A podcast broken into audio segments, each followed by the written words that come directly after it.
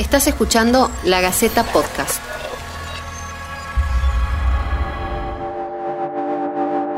Después de tres años y medio de la sanción de la ley que permite el uso medicinal de la marihuana, el Ministerio de Salud presentó el borrador de la nueva reglamentación de la norma, lo cual representa una luz de esperanza para los pacientes que desde hace mucho tiempo esperan poder utilizar legalmente el aceite de cannabis para sus dolencias.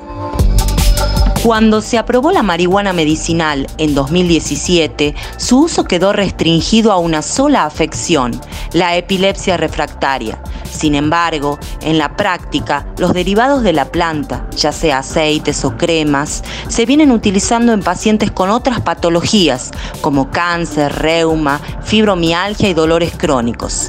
También se utiliza en personas con trastorno del espectro autista.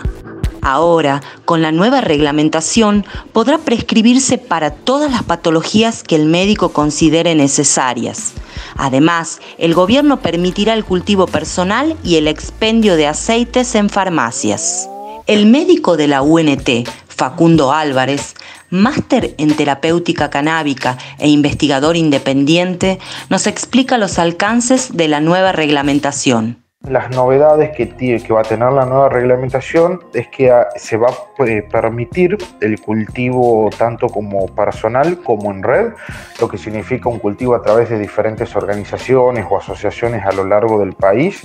Esto yo creo que es lo, más urgente y lo que se necesita resolver eh, en primer término para garantizar el acceso de los pacientes a su medicamento y para que dejen de ser perseguidos, ya que un paciente que no puede acceder a su medicamento tiene dos vías para conseguirlo, a través del autocultivo, lo cual sabemos que es ilegal, o a través del de, eh, mercado no regulado con todos los riesgos que implica conseguir un medicamento eh, a través de narcotráfico.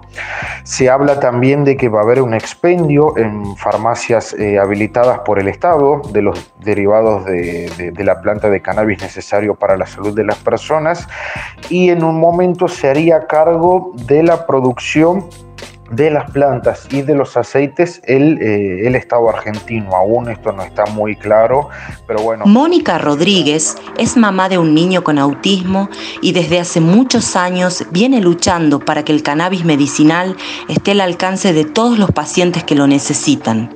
Además, es miembro de la sede local de la asociación Mamá Cultiva.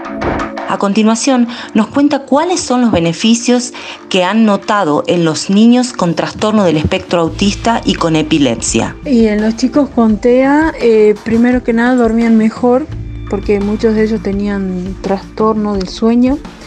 Eh, ha mejorado mucho la atención, ha reforzado su sistema inmunológico, se han enfermado menos en invierno y básicamente han disminuido las crisis, estaban mucho más tranquilos, con lo cual hemos empezado a sacar las pastillas antipsicóticas.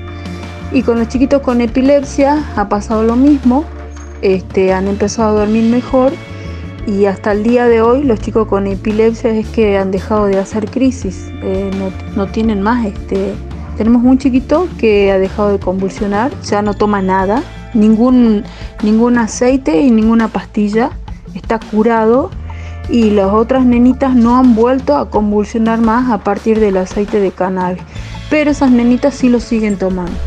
También Mónica celebra la nueva reglamentación de la ley por estos motivos. Estamos muy cerca de lograr lo que tanto se ha querido, ¿no?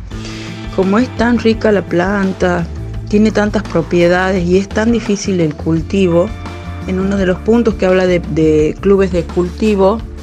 Este, está buenísimo porque la gente que nunca ha cultivado puede comenzar a cultivar a través de un club en donde es asesorado desde qué compost le va a poner, desde todos los ingredientes que se necesita, inclusive también se necesitan bancos de semillas porque acá estaba llegando muchas eh, semillas feminizadas del exterior, de Europa, de Holanda, entonces hay, unas, hay cepas argentinas que ya han empezado a cruzarse y que son muy buenas cepas en cuanto a lo que es lo medicinal.